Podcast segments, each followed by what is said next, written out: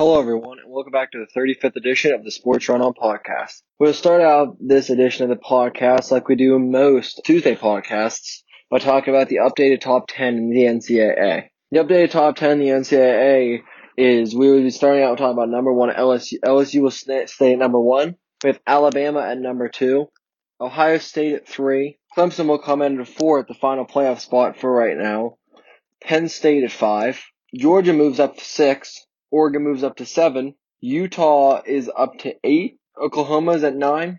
And Florida falls to 10 after a loss to Georgia this week. This upcoming week is going to be probably one of the biggest games of the entire year. One of the biggest deciding games of the entire year. It might not be deciding because most of these teams will probably get into the college football playoffs.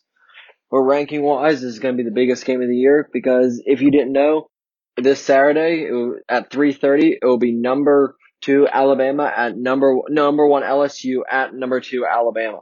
Which I mean, you can't get a better game than one against two. Which is why a lot of people expect this to like be this is like their game of the year just because of how good these teams are and how good people have seen they are. And but there is one big thing going into this game that a lot of people are worried about, and that is that is the how injured Tua Tagovailoa is going into this game.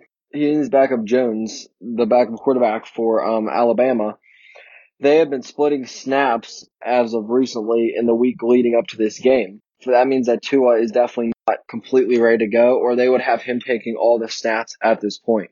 Which is, I think this is really interesting. I think it's interesting for LSU, especially when they have to try to prepare for this, because they don't know exactly which quarterback they're going to be preparing for, because preparing for Tua and preparing for the backup quarterback for Alabama are two completely different. Like, the game plan has to be switched a little bit just because, I mean, they every quarterback plays a different game. So I mean, no matter who it is, you kind of have to switch it a little bit. And I mean, especially if you have two quarterbacks who you don't know who's going to be starting that game, it's kind of hard just to it's kind of hard to plan for sure. Oh, we know, we know how he plays, we know his tendencies. No, because and especially for the back, if the backup quarterback ends up starting the game for Alabama, he has only played one game up to this point, which is last week in the win over Arkansas and that is the only film that they would have over him. And they have more over Tua after, as he's been the starter for a while, but I mean, they do not have, and but they don't have a lot on the back of quarterback for Alabama, which is going to be a big story that you're, you're going to have to follow.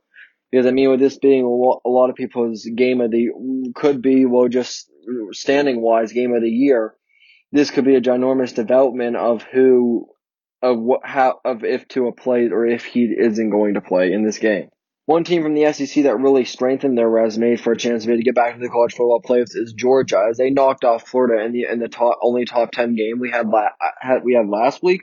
I I thought this was a pretty big win for the Dogs over of good Florida. I think this was a talented Florida team. It was on the road too, which was which makes it even bigger having to go into the swamp and win, which which is definitely not the easiest thing to do. Because Florida plays very well at home, which is why I think that's going to help them even more that they were able to go in and do it at the swamp. But I just I feel like that this really helps strengthen Georgia's case because they needed one of these like like big they need one of these wins against a team that had already had that had wins against other big teams. Like you need you need to have especially in the SEC. Yeah, it's a loser friendly conference. I say that, but I only say that because of the fact of you have so many chances to get big wins. If you can't capitalize, if all your losses come, like you beat the teams you're supposed to, but then you don't win any of the games without a kind of like 50-50, like that Georgia Florida game, or even it might not have been like a 55-45 in favor of the Gators because they were playing at home. But like you have to win those games to be able to strengthen your case if you want a reason to just get to the SEC championship to have a chance to play Alabama or have a chance to play LSU. Like you need to get these wins over top teams to be like put that down under the category of big win on your resume. And I think Georgia did just that with this win over Florida because I think Florida, a lot of people have doubt how good this team is, but I, I, I think they're talented. I, I think even with the quarter backup quarterback in, in Kyle Trask, I still think that he is a very, I still think he's a very talented quarterback, and I still think this Florida team is a very talented team, which is why I don't think you can count them out from playing like from beating a team that maybe you don't think they should. So I think there, there's still a lot of talent on that roster, like without question. It's why they're t- still top ten in the nation. It's why they did, even after that loss, they still didn't fall out of the top ten. I mean, and that kind of just goes back to the SEC. They were able to lose and not fall out of the top 10, but then you have teams over them like Oregon, Utah, Oklahoma that, I mean, Oklahoma did, well, like Oregon, Utah, especially coming out of the Pac 12, or, or even maybe Penn State coming out of the Big Ten. Like if they lose once, their season's over. Like I mean, it's it's the great parts about playing in the SEC is how loser friendly it is. You can lose. You it's like the only conference it feels like to a lot of people that you can get in with one loss just because, as I said, it's the strength of it's the strength of schedule that you have over every other conference because four or five big wins a year is a lot. And I mean, when you have you have teams like Auburn who are playing eight or nine or are supposed to play like going into the season, if you go off the AP top 25 that they, we went into the season with, they were projected they they were projected out of that top 25 to have eight of their 12 games be against top 25 opponents. It didn't end up turning out like that completely. So that's pretty incredible to play that many top teams, and then you just got to try to win week in week out, which is definitely not always the easiest thing, because you always have to bring your A game, or it's, it could easily be curtains for you just because of how good these teams are, like how talented all these teams in the SEC are. I also want to talk about the teams that I talked about was Oregon and Utah. They they both definitely strengthened their resume. Just just but I mean they don't, they don't really have to strengthen their resume. They just got to keep winning and hope for losses over them at this point.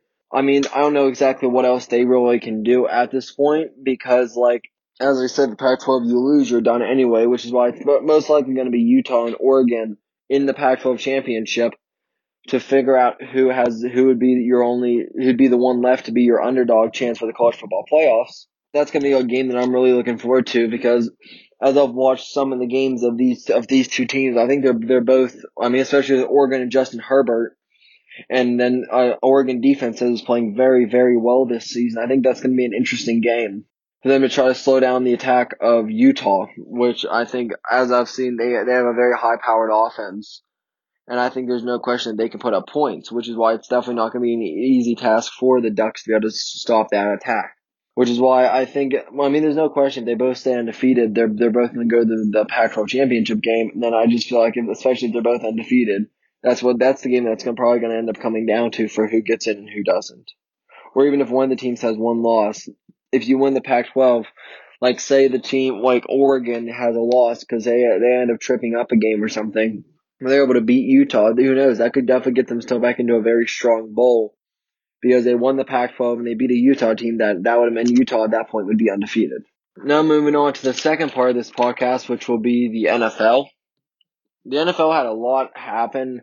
One of the biggest things is that the Ravens were able to pull off, a, were able to end the perfect season of the New England Patriots on Sunday Night Football. Lamar Jackson played very well, and I think he there's no question in this game that he definitely put himself into MVP conversation. Like I don't think there's any question in that.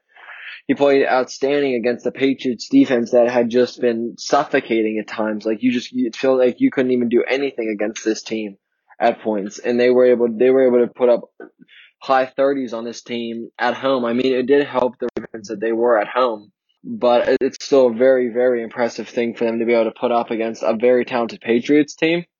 I mean, as we know, is a very talented Patriots team as they've been getting wins all, all throughout the year. But I, I still don't think, I, this might be an unpopular opinion, but I don't, still don't think, I mean, I think the Ravens are good, but I don't think they're going to do anything special this year. Like, I don't think this is going to be like a ring season for them. I still know for a fact that they're going to even win the AFC North. Like, I still think the Steelers are really coming on. I think the the Steelers are really showing that they can win. I mean, I'll talk about that a little bit later in the podcast, but I think that the Steelers, especially, they're one of these teams that's really coming, kind of coming into their own with Mason Rudolph. I mean, those are the only two competition. As the Browns are, they're just trying to figure out what's going on. Cleveland's just trying to really just try to put a winning season together. The Bengals are tanking to try to get the top pick, which Miami just, which Miami just failed at as they got a win.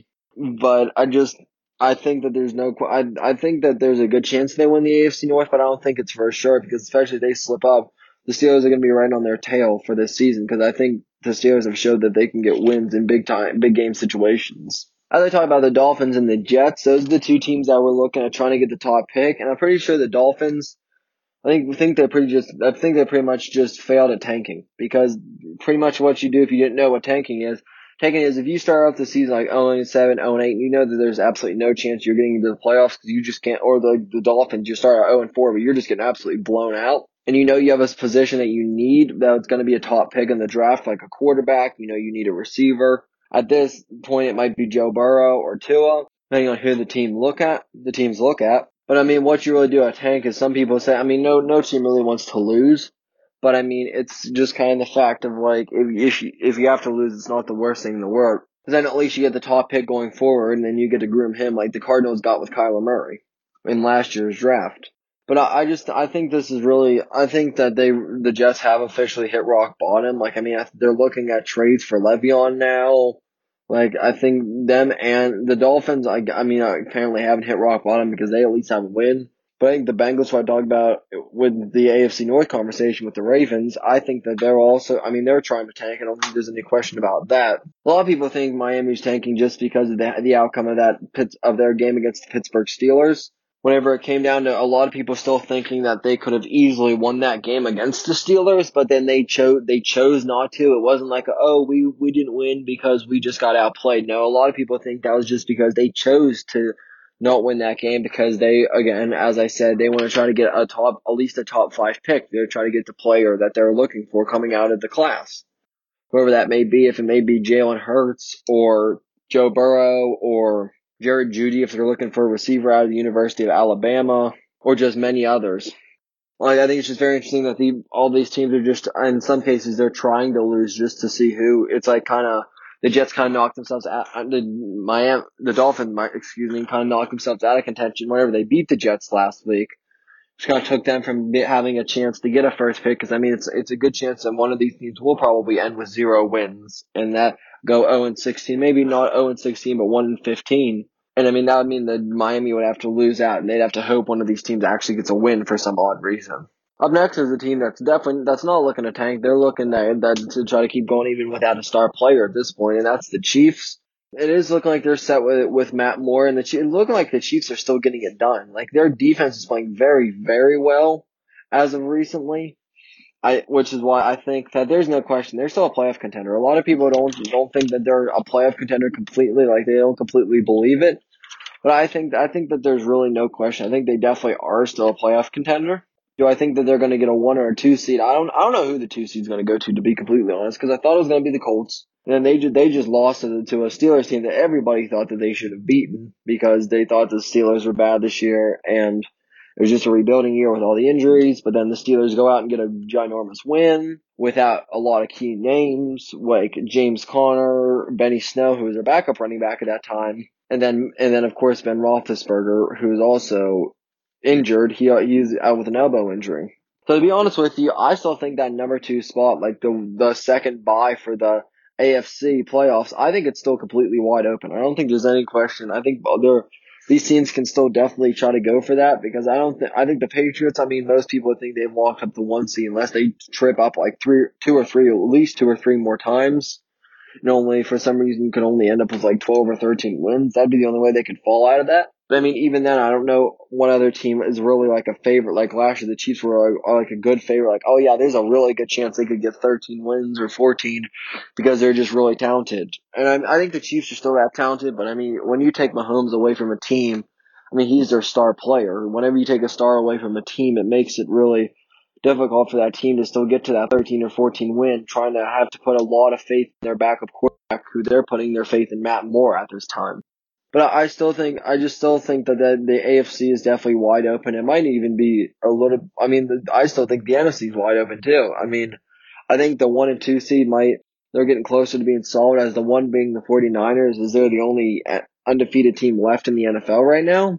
But again, even over there, I don't think the two, the two seed is a for sure yet. Like I think the Seahawks have a good chance at, and I think there are a couple other teams that have a good chance of getting it. Do I think it's a for sure? No, I don't think it's for sure at all that any of these teams is going to be able to secure it. As I talk about the Steelers, they they're looking like they could honestly be a playoff team. I know it's not it's not a lot of people don't think like they think like what are you talking about? The Steelers a playoff team? Yeah, I honestly think they are. I think that they're going to get things. Con- I think they're going to get a connection with Mason Rudolph going. Like Mason Rudolph, James Washington. I think I think they're getting that connection down. I think they showed that beating what if the playoffs would have ended last week, the Colts would have been your two seed and then they just lost to a Steelers team, which nobody would have even thought to put in if the playoffs started last week.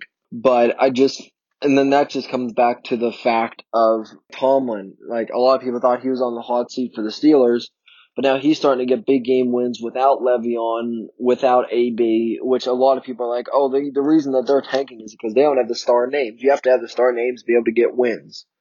I mean, the Steelers are kind of shown that they don't really have to. They even the star names that are left, like Big Ben and James Conner, they're not even in at this point. I mean, yeah, they still have Juju, who is their star receiver, but I mean, Big Ben and James Conner are two very significant names that they like on the Steelers, especially Big Ben as he's as long as he's been in with the Steelers. But I just think I think it's really interesting just the fact of like they're they're get, they got to win against a, a very talented Colts team whenever a lot of people expected, oh, this is just, this could be a tanking year for the Steelers too, but it's looking like, who knows, maybe the Steelers could be a team to surprise a couple people and maybe get in as a wild card, maybe surprise some people they can get some things clicking. Another team that a lot of people that I think is a wild card team, but I think a lot more people will agree on me with that than the Steelers is the Buffalo Bills, and I think they're just like I think they're in the perfect spot. A lot of people aren't really caring about them. They're not getting a crazy amount of press, and they're just winning. They're just winning and winning and winning and winning. They're just winning games. Like it's a very talented Bills team. Like I don't think there's any question. You can't really deny that with the wins that they've got, like the multiple wins that they've got. The, the Bills is going to be definitely be a dark horse to even go to the AFC Championship because, as I said, I feel like, in my own honest opinion, I think the AFC is wide open at this point. I think the Patriots are probably at the top, and I think besides that, I think there are a lot of teams that could really be subbed in and subbed out. Like I think there are a good amount of teams, like maybe even more than the NFC, that could be subbed in and subbed out for who deserves to be there, who doesn't deserve to be there, and just everything else. Which is why I think it's going to be really interesting to see which one of these teams really, sh- which one of these teams starts like they they put a couple L's together, and which one of these teams is able to put a couple wins together and really get to put themselves in as like try to start securing spots for the see if they can secure a playoff spot sooner rather than later. One of the teams that a lot of people thought was not doing very hot this season, but now kind of is, is the LA Chargers. They've received to win two straight games, and they are back in the, the hunt again. Yeah, I know this is the Chargers team that the the Steelers kind of I, I like they they beat them, but the first half looked very ugly for this team. Like very very ugly for this team. Like they looked like a one win team in the first half, and they played a better second half, but I mean, they look like a one-win team in the first half. And now they get two, two straight wins, and now hey, we're back in the we're back in the race for the AFC West against a Chiefs team without Patrick Mahomes, a Cardinals team that's just kind of they're just kind of trying to trying to find, and just an AFC West team that's just all messed up at this point. Which is why I think that who knows the Chargers puts a couple in division wins together. Who knows they could be a, they could be another team that could just sneak in like sneak into a playoff spot. But a lot of people just don't see coming just because they're going to start they they could start to put wins together. And then one of the final things I want to talk about in this podcast is Adam Vinatieri. In most mind, I, I agree if you think he's the best kicker of all time. I don't think there's any question about that, that I think he's definitely the best kicker of all time that we've seen so far. I think that the age might finally be getting to him. I think that in the Steelers game, whenever with the mixed extra point and missed field goal. I mean, a lot of people thought this was going to come five years ago, and he just keeps kicking and he keeps being accurate. But I mean, with tie for the most missed extra points in the league right now and just missing field goals, which really came down after they lose by only two points to the Steelers. I just think, I think that the decline might be sooner rather than before. I think he's already on the decline, but I think, in my honest opinion, I think retirement for Adam Vinatieri might be sooner rather than later at this point. With that said, I want to thank you for listening to the 35th edition of the Sports Run On podcast if if you want to follow me, make sure to follow me on Twitter at Sports Run On Podcast, and make and if there's any podcast that you've missed, make sure to go down below and make sure to give them a listen. But with that said, I want to thank you all for listening to the 35th edition of the Sports Run On Podcast.